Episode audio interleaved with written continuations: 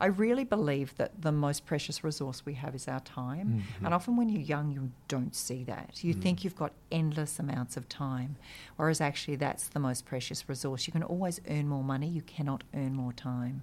So I, I the older I get, the stingier I get about my time. About time. I don't know how you guys got a podcast That's what I was just for thinking, start. actually. so, you know, just saying.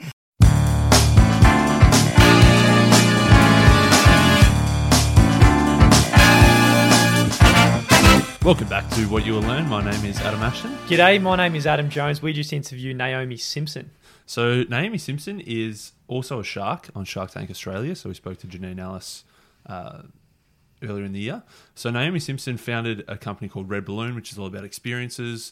She sold three or four million experiences now, so it's a serious Australian success story. Mm, she's the number one person followed Mm. on LinkedIn. So if you're from the US and you haven't heard of her, she's yeah, she's a juggernaut in, She's a big Australia. Yeah, I'd say she's yeah, absolute weapon. Mate, it was. I was about to swear. Can I- Yeah, fuck it. stuff. I think It's fucking great stuff. Really enjoyed it. She's obviously, uh, she yeah, seriously knows her stuff. She's got a lot to share for anyone looking to get into business, and also phenomenal energy. Just she seems to be uh, seriously embracing the entrepreneurial lifestyle and really taking it in her stride. Yep. Guys, hope you enjoyed like we did. Uh, here is Naomi Simson.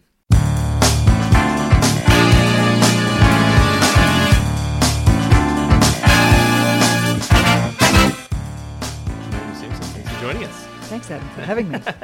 We've got a, obviously a copy of, of your books here, uh, and there's a whole bunch of questions we want to get into. Great. Um, but you started as an employee and made your way across to becoming an entrepreneur. Um, can you tell us a little bit about, about that story? Well, basically, I was a lousy employee, so if I wanted to have a job, I better start my own company. Yeah. I mean, it's an awfully long time ago, but it does. I, I was reflecting yesterday, it's 20 years since I years. left a good, solid job with guaranteed income and an expense account to go out into the wide world and wonder. Yeah, so here I am 20 years later. Yeah. Why, why were you a lousy employee? I was a lousy employee because I was push, push, push all the time, and I didn't necessarily bring people with me on the on the journey. As I still am, that was my fundamental. I've always ask the question, why? Why do we do it like that? And that actually might have been quite offensive to some of my colleagues. Mm. Cool. So, toward the start, what kind of skills did you learn in your corporate career, and how are they relevant for you at the moment as an entrepreneur? I think it was really great to understand how businesses work, um, the importance of process. I'm so interesting and exciting, aren't I? The importance of having governance, consistency, compliance. Actually, if you think about it differently, it's about building the framework and the foundations for a business. If you really want to have a big business, you've got to actually hmm. think as if you are a big business and put in place the essential things. And some of those things are not very exciting or interesting, and they're often things people don't think about, like owning your IP. Yeah. Okay. Well, I guess there's probably a lot of people who might be thinking, "That sounds good. I'm a, bit of a lousy employee, so maybe I should be an uh, entrepreneur instead." Yeah, but you might hate But- yourself when you, Yeah, you employ yourself. You might go, I'm still lousy. exactly. Do you have ideas about who you think could and should, or, or couldn't couldn't and shouldn't make that move? And I guess how would someone know? Well, I think if you want a, if you want a nice life, hmm. don't start your own business. You know, some people actually just don't want to work that hard. They want to have a nice life, know what's going to happen every day, be guaranteed of an income, hmm. and feel safe and secure. Uh, and you could get at that in small business as well. But being an entrepreneur is about taking risks. It's about hmm. doing things other people haven't done before. And an entrepreneurial life is definitely not for everybody, which is what I talk about in Ready to Soar because there's no getting out. Like I've tried to fire myself many, many times, and I still keep showing up because I have to. You know, there's no there's no easy out. Yeah.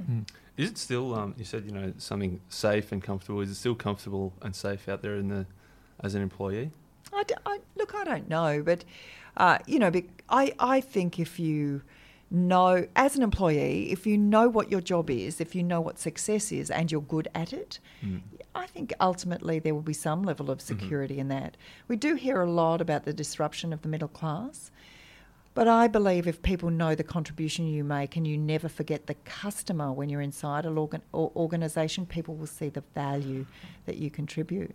So I've had this conversation before when people are talking about, well, how do I ask for a pay rise? Well, make sure you equate your value to the customer experience and how you add value to the organisation, and you're probably going to get a better ear. Yep. Nice. So, say for the person who's right now at their work and they might be listening at work and they're not really getting full satisfaction from their um, life as a corporate employee, do you recommend that they say burn the boats and quickly, you know, launch into their first business, or do you recommend maybe pursuing some kind of side hustle or doing it on the side and you know pursuing different side projects? I'm absolutely clear. The number one thing they should do is get a copy of my book ready to soar Yes. and read it.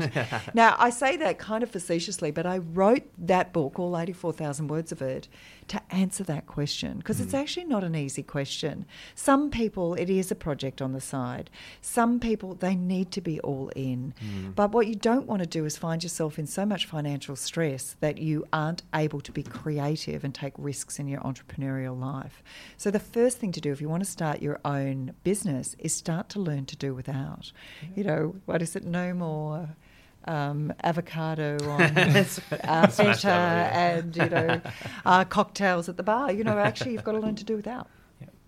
Uh, I guess you, we were in reading Ready to Soar. You said some of the experiences in employee, especially early on, where uh, you had these great ideas that you thought would work really well, but it was more, no, this is what you have to do, and this is what you're told to do. And I guess for us, both you know, a year or two into our working careers, we think we're we think we're awesome. we think we've got these. I'm grand, sure your parents do too. That's great. We could have a fan club. but but how do you balance uh, wanting to do more and wanting to give more versus doing what you have to do or doing what you're told and obviously understanding that you are new and there are people with 10 20 years experience who probably know better than Well, it's not about knowing better. In fact, I'm really clear that just because I've been around for such a long time doesn't mean, mean I Mm. know better. But what I always do is say, I speak on behalf of the customer. What is the customer saying? So sometimes my I will come up with an idea, or somebody in the team will come up and they say, "What do you think of this?" And I'll say, "I actually don't know, but let's put it through our to our Mm. customers." So recently we were changing a line of copy for Red Balloon positioning, and I came up with something I thought was fabulous, absolutely fabulous. Um, and the team wasn't really sure, so we put it to my huddle. We put it to um, you know, which is our private Facebook group for small businesses that people can get to if they um, get an invitation from join.naomisimson.com. So if they go there, they'll get the invitation. And then, um, but I, I put it there and let, I, actually let this kind of cohort of people who get me and understand me and have been part of the journey. So they're not just going to be random about it and they do actually care. Um, our huddlers are very, um, they're very loving and very connected and they're very supportive of each other and me.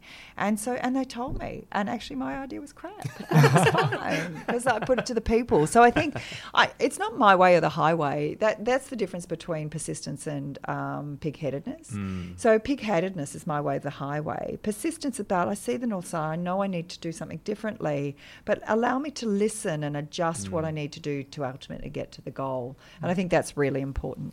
So, what unique things do you do in your in your businesses to create the work culture that so the people can actually question the people at the top and you know keep everyone accountable so everyone can push? Because I know walking through here, it was eh, we're at Red Balloon offices now, and it's such a it seems like a really cool culture compared to some of the other cultures that are in, in corporate. So, what's the difference or the things that you um, put in here? There's a time for planning and a time for ideation, you know, and ideas, and there's a time for actually just doing the work. Uh, and uh, what we do do is make sure that we're capturing ideas, and we use a bunch of um, software platforms for that. So idea, idea, idea, and then when we go into a planning process, we kind of look at those ideas. We see if there's a relevant business case, and then they may or may not go into the plan. But once we've done the plan, actually we just need to do the work. It's no time for ideas now. Otherwise, you never get to where you're going. And we have a six month planning cycle. Yep. So we'll be going back into planning in um, January after we've done Christmas. But literally right now, every single idea is just being put in a Google Doc and we'll get to them then. It's not the time for ideas for us. Christmas is all about selling Yeah. fabulous red balloon experiences for Christmas. nice. I love it. Uh, some of our questions before probably sounded a little bit loaded, um, but you were definitely um, positive in the book of that the corporate career did help uh, for sure. And is it? Uh, I guess the, I'm sort of still curious to know is how much benefit are we getting from corporate career? And is it you know should we be there for three years, for ten years? How much? Obviously, that's a, it's going to be an individual case. But how do you know when you've learnt everything that you can learn from that corporate and you've got enough to apply to having a crack at your own thing? I suggest you'll know if you're bored. Yeah. Yeah, if you're not really excited to go to work or you find it's harder to get out of bed, you just begin to think, is mm. this where I want to spend my energy? Mm-hmm. I remember in my was my 30s, it's a long time ago, whatever one it was, but I remember thinking, gosh, these are the best years of my life. I've, I've been in business for 10 years or so. Where do I want to give my energy? Uh, and especially as you go into family and your priorities begin to change, you go, wow, I've got unencumbered time. I can give it to any particular activity. Where am I going to do that? I really believe that the most precious resource we have is our time. And often when you're young, you don't see that. You think you've got endless amounts of time, whereas actually that's the most precious resource. You can always earn more money, you cannot earn more time. So I, uh, the older I get, the stingier I get about my time. I don't know how you guys got a podcast That's what I was just thinking, start. actually. so you know, just saying, because I do, I get really stingy with my time because I have to focus on what I want to get done. Uh, so I think that there is a natural evolution to that if you get there. But if, you know, somebody's going to lead these enterprises, and you might find, well, that's actually where I'm. I, I, want to influence bigger audiences and bigger people, and I can do it inside a big business. I, there is no one way, and I promise you, I think there's a little bit too much stardom around this whole entrepreneur thing, um, and startups. A lot of people are going to lose a lot of money, and um, and not every idea is great. There's more startups now than there's ever been before. The ecosystem and people are chucking money at it without necessarily really understanding the exit, the outcome, and money is not the answer. Yep. One of my favourite parts of the book was toward the start, and where you just did say, you know, you only got one shot at life, you only got a fixed um, amount of time, and if you are lying down there and you're not f- feeling fully alive, just you know, just get up and, as you say in your title, ready ready to soar. So. Mm. There's something I, you know, my favourite part of the book that kind of moves me a bit as well. So Yeah. Well, thank you. I'm glad you enjoyed it. It's funny because when I wrote it, I was so clear on every person who stops me in the street or sees me in a restaurant or on an aircraft or going through an airport who stops me and says, I've got this business idea. and when when they ask us that, and I say us because there's five sharks obviously on Shark Tank, uh, or any entrepreneur who has a successful business, we all get this question from family and friends, and it's a really responsible um, role we play because if I say, "Oh, that sounds good," they might spend the next hmm. seventeen years of their life and all their money working on it. Yeah. When oh, Naomi said it was going to be good, when actually I don't know, it's just being nice. Hmm. So I, I don't think our role is to be nice. None of us are nice on the show. We don't intend to change that. Hmm. Our job is to really challenge people. So you know, if you're not prepared to read a book before starting a b- business, mate, you're never going to make it. Yeah. It's it's really hard work. I learn incessantly. I never stop. I read articles. I go to conferences, to seminars all the time. I'm just trying to expand my mind. I think the older I get, the more I realise how little I know. yeah, Mm. wow. We've read uh, a lot of books, been to a lot of seminars. Um, that's where we saw you as well. At a, I think it was, I think it was a Tony Robbins um, s- uh, seminar um, where you spoke. Oh yeah, me and. Tony like that. Nice. but we always, in all these books, all these seminars, everything you hear on TV, uh, it's all about the guy who uh, was, you know, one paycheck away from bankruptcy, or they were, you know, they quit everything. They were living on the couch. They were eating two-minute noodles, but eventually it, it worked. Is there cases where they've invested everything, they've taken on hundreds of thousands of dollars worth of debt, they tried everything and they went bust, and then uh, we never hear from them again? They Of must, course. they must be out there, we Hundreds of never, them, hundreds we don't see them. them. Hundreds of them. I think what's more interesting is culturally where does entrepreneurship Mm. come from? And I try to talk about that in Ready to Soar. Australia is a nature is by nature entrepreneurial because we've always been so far away that if we want it, we've got to invent it.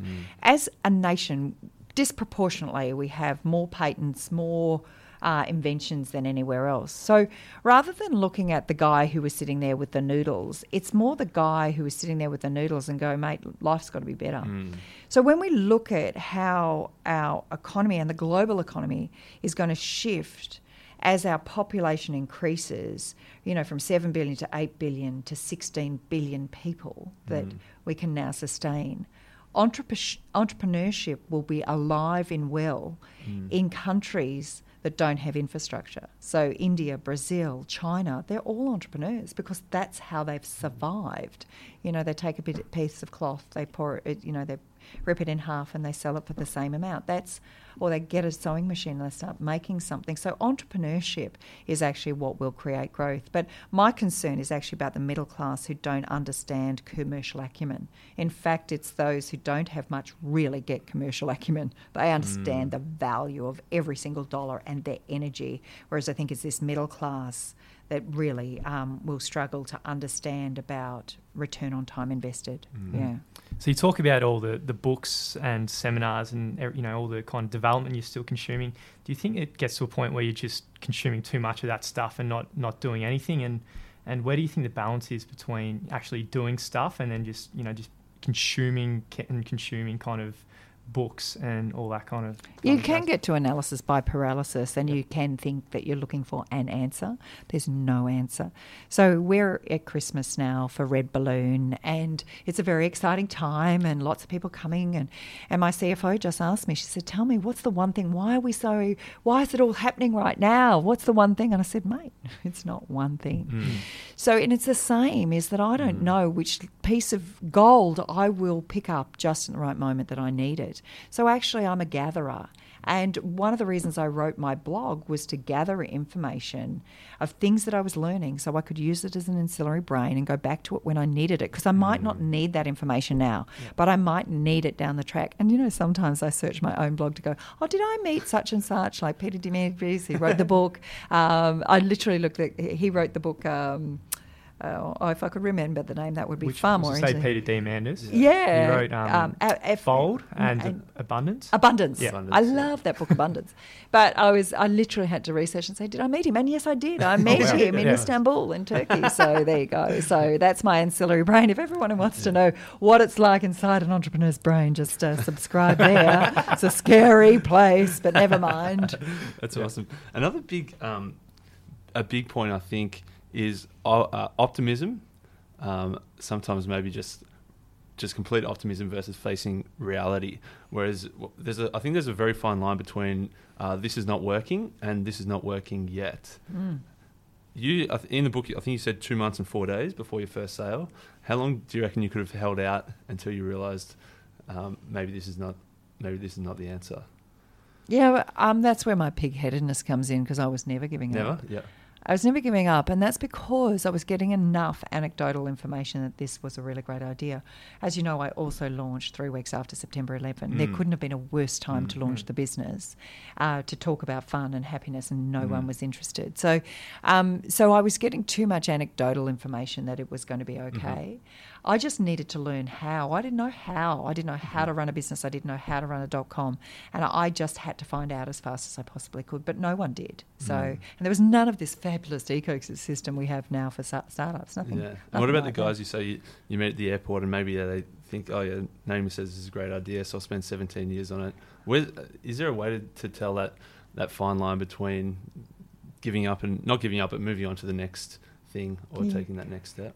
So I have a really fundamental thing that I look at when I'm on Shark Tank, which is um, so you want to solve a problem. Mm-hmm. Can you articulate what that problem is? How many people have that problem? Where do people with that problem hang out? And how expensive is it to access those? And if you can't answer those mm-hmm. questions, you might be trying to solve a problem that isn't really a problem mm-hmm. and people aren't prepared to pay for. So it's only the customer kind of journey that you will it's customers who tell you mm-hmm. um, and sometimes people will find a problem that isn't really a problem i mean there was a gorgeous one and i never speak badly of anybody who has the guts to yeah. come on Shark Tank. But there was a woman who had invented something to find pets. I've got a puppy at the moment.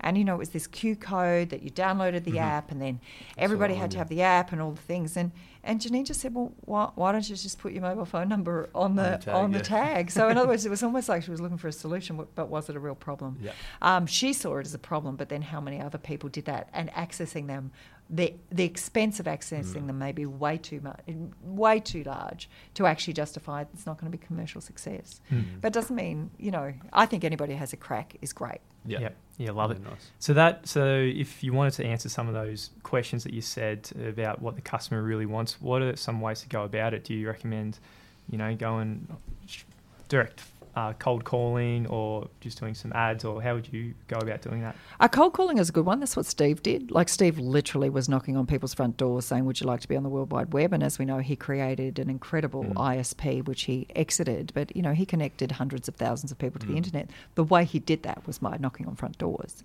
So I don't, I you know, understanding that customer experience never it, it will always serve you. The thing is that um, also Henry Ford said, if I had have asked my customers, they would have asked for a faster horse. Yeah. So sometimes people can't imagine. So at that point, you need to show them a minimal viable product. You need to be Mm. able to say to them, look, this is what it could look like, this is what it could be like. You know, those first years at Red Balloon when we sold, you know, 300 experiences in the first year because people didn't understand what it was. And it was Mm. actually when people were given a red envelope, they got it, they used it, and they go, actually, this really works. And that was our job. It had, even if I had have taken a whole lot of funding and got more money, I couldn't have grown my business anymore because I had to prove that it was real, especially being online in those days because there was tr- distrust for the internet. So, you know, some businesses you ca- it's it's not a ma- it, it just takes time to build trust and to build trust for the brand and what it is. Nice, lovely. And in the book, you talk about uh, taking opportunities and being ready to, if there's an opportunity presented, uh, take it. I guess how did people learn to or practice or get in the habit of, uh, firstly recognizing opportunities and secondly taking them? What do they actually do when they, if they think, oh, there's an opportunity, what do I do now? Yeah, um, I, I think back to your earlier question, a lot of people ask their family and friends. Some people won't talk to anybody. They go, it's my idea, I don't want to share Mm. it. What would happen? And then there's others who ask their family and friends. Family and friends just want you to feel happy. And they Mm. think if they say nice things to you, you will be. Yeah. uh, and that might not be the best thing. So um, I think w- when you've got an idea, yeah, I would first of all look at where is that industry? Who is in that industry? Do I have expertise? There's some really clear kind of guides in Jim Collins' book, Good to Great, and he talks about the fact of what do you want to be the world's best at, Mm. and can you be the best at that? And so, the, as I point out in Ready to Soar, there's a lot of kind of soul searching and what is my secret power? What would make me world famous? And really understanding what that could be. And you, you might just be world famous in Balmain or Yeah, world famous you know, it doesn't have to be global. Um, and when people pitch ideas, probably I know you've got this down the track, but when people pitch the ideas, is and I'm just trying to cut the interview short. Clearly, you know, I'm rushing to the end questions, but clearly, um, when people uh, pitch, their job is to create excitement, relevance, but also not to overpromise. Because Mhm. as soon as you overpromise, Mm. you lose your integrity and your authority with the person you're pitching to. So, you know, when I was, um, uh, it was two o'clock in the morning. It was the after after party of the Logies, and Richie, the bachelor, comes up to me and says, "I've got this fabulous business idea." oh, and I was standing, and I was standing with Waleed and Peter Helliar, and uh, and actually I think it was Gary from um, MasterChef that we were all standing there, and Richie came up and he, he said, I've "Got this amazing business idea," and I go, and he said, "I don't want to tell you what it is Oh no. right now." But it will be bigger than Facebook. Oh. And I go, oh, okay. So can I just coach you on your pitching and say, just never say that Yeah. because instantly you've lost authority and Yeah. credibility because Facebook, you know, Google, Amazon, these are one in a billion hmm. chances that you will have the resources, the capacity, the vision. Uh, and the moment and in Mm. time to create such an enterprise. So uh, he said, Well, can I tell you um, at another time? And I said, Yeah, sure.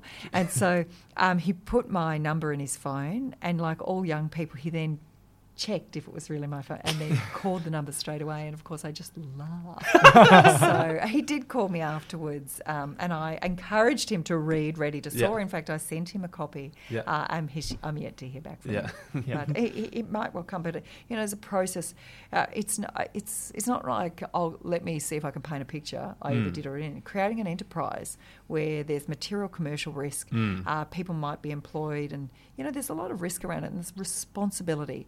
And whenever you create a business, you also have to live within the laws of the land, and you've got to know what they are. Nice. Well, maybe that's, that's a good time to talk about some Shark Tank. And I'm sure since being on Shark Tank, you get, as you say, a lot more randoms on the street asking you. That was one red flag, you know, oh, bigger than Facebook.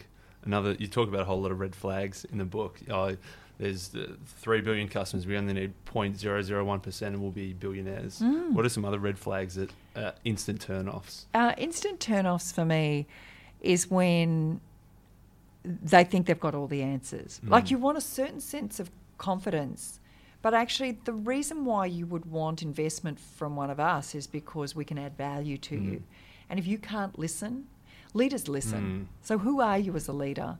And if that person doesn't demonstrate to me leadership qualities, which is actually about humility uh, and the ability to ask questions, be truly curious, then it's really not the right place. Mm. Then you want, um, then you just want dumb money. You just want, you know, uh, maybe go to Just- yeah. yeah, maybe go to a bank. Maybe I shouldn't Mm. say dumb money and a bank in the same sentence. I might have offended somebody, but never mind about that. But they don't take equity, so that's why they can afford to be a little hands off. Yeah. So humility is one thing. What other things are the positive things you go for when you're investing in a, in a business? I'm looking for passion. I'm looking for pers- persistence. I'm looking for a sense of purpose, how they're going to contribute. Uh, and I, I want them to be positive. You know, it's a long, hard journey, if, and if their language isn't positive, uh, but also I need them to be realistic. And you know, finding customers is hard and it's expensive. And when I when I when somebody says to me, "What do you want with the money?" You know, they ask the question and then they say, "I'm going to spend it on marketing." And of course, I'm a marketing professional. I said, "So exactly which part of the funnel are you going to spend that on? What, what are you going to do with that?" And they look at me completely blankly. I go, "Mate, you don't need money for marketing. You need money for education in who you are, and you need to f- find people that you can trust to do that." So, um, you know, a bit of marketing is not an answer Yeah. and uh, it's it, marketing as a science. It's complex, it's sophisticated, and it's expensive if you get it wrong. Mm, love it. Um, you talk, you've talked about a, a whole bunch of books so far. Good to Great, um, a bit of Lean Startup was in there. I think you were ref- referencing a little bit of Crossing the Chasm, maybe. What are some of your uh, favourite books? And I'm guessing you read a lot because there were so many cool stories and quotes um, throughout your books. It's not Yeah. plagiarism, love. You're allowed to actually reference Yeah, oh, greats. definitely. greats. Uh, um, Abundance, I also Abundance. mentioned, of course, because I love that book. Mm. Um, one I, a gorgeous book um, that I read years ago is a book called Small Giants, and Mhm. that's a beautiful book because it ta- it really validates people who are making Mm. massive contributions in their community, um, and not everybody wants to be big. It's about being the world's best at what you want to be in your world, and I just really love that uh, that um, book. I think it's really it's really great. A lot of the work by Seth Godin is is great. I, I ha- have referenced many of his works over the years. However, he writes too much. Can't keep up. I've got time. Like you know, here's another book. He literally publishes a book every year, Yeah. and it's almost we haven't digested the last one Yeah. before he's gone on I on think to he's the slowing, next. I think he's slowing down. He's moving towards online courses. Yeah. we He, spoke to him a couple he months ago. is, isn't Phenomenal. he? Yeah. he's a great guy, uh, incredible mind. He's like a mind on legs, Mm. which is is wonderful, and the world is very grateful uh, to have him. And Mm. I have referenced his work a lot. Um, so look, I've got my favourites. I love Verne Harnish. Everybody knows that. Yes, I saw Yeah. you said, you said um, uh, you went to a couple of events as well, yeah? Yeah, way ear- in the early days. Yeah, Mhm. it's great. So with um Peter Diamandis's book in abundance, he's like in his book he's very optimistic about the future, despite some of the big challenges that are coming in the world.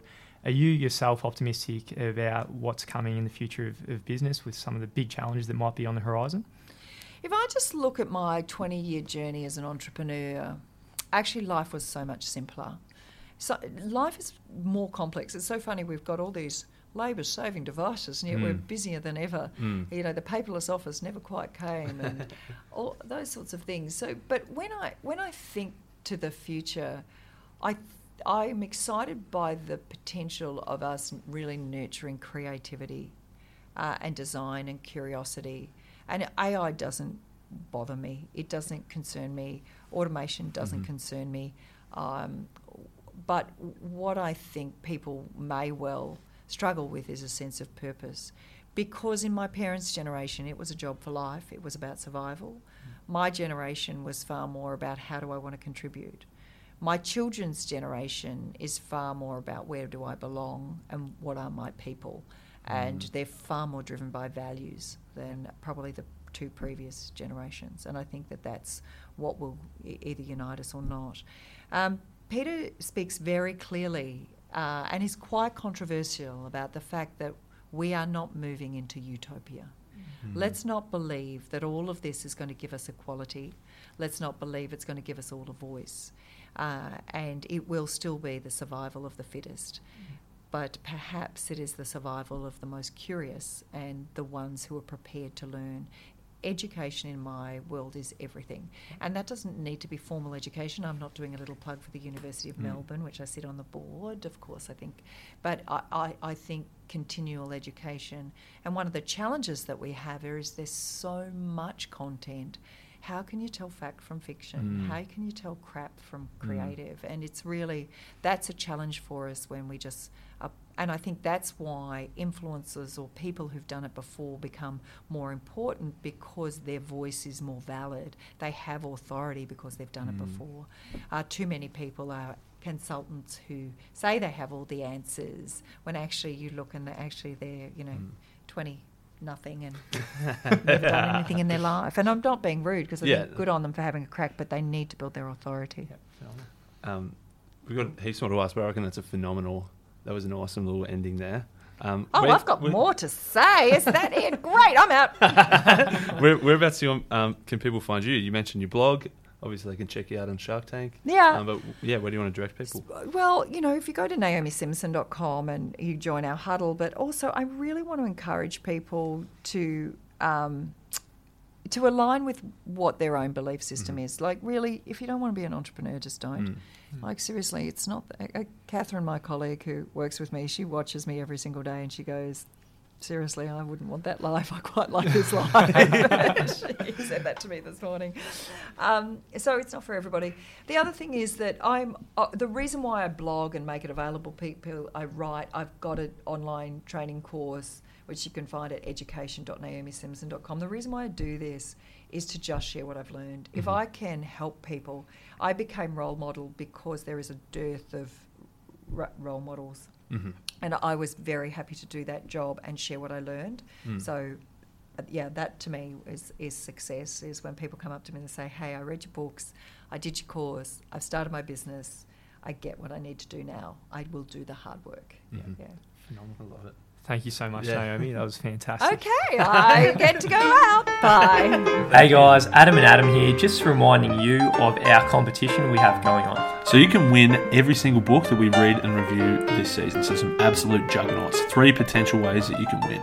Yep, so the first thing you can do is leave us a review on iTunes. The second is to fill out our survey at whatyouwilllearn.com slash survey. And number three, just buy a, buy a book and send us an email of just showing that you bought a book. Yep. So we uh, we we love books. I hope you do too. You can win all these books for either yourself or to, to give away to people and change a few lives. Uh, basically, you can enter once or you can enter three times. Yep, get stuck in.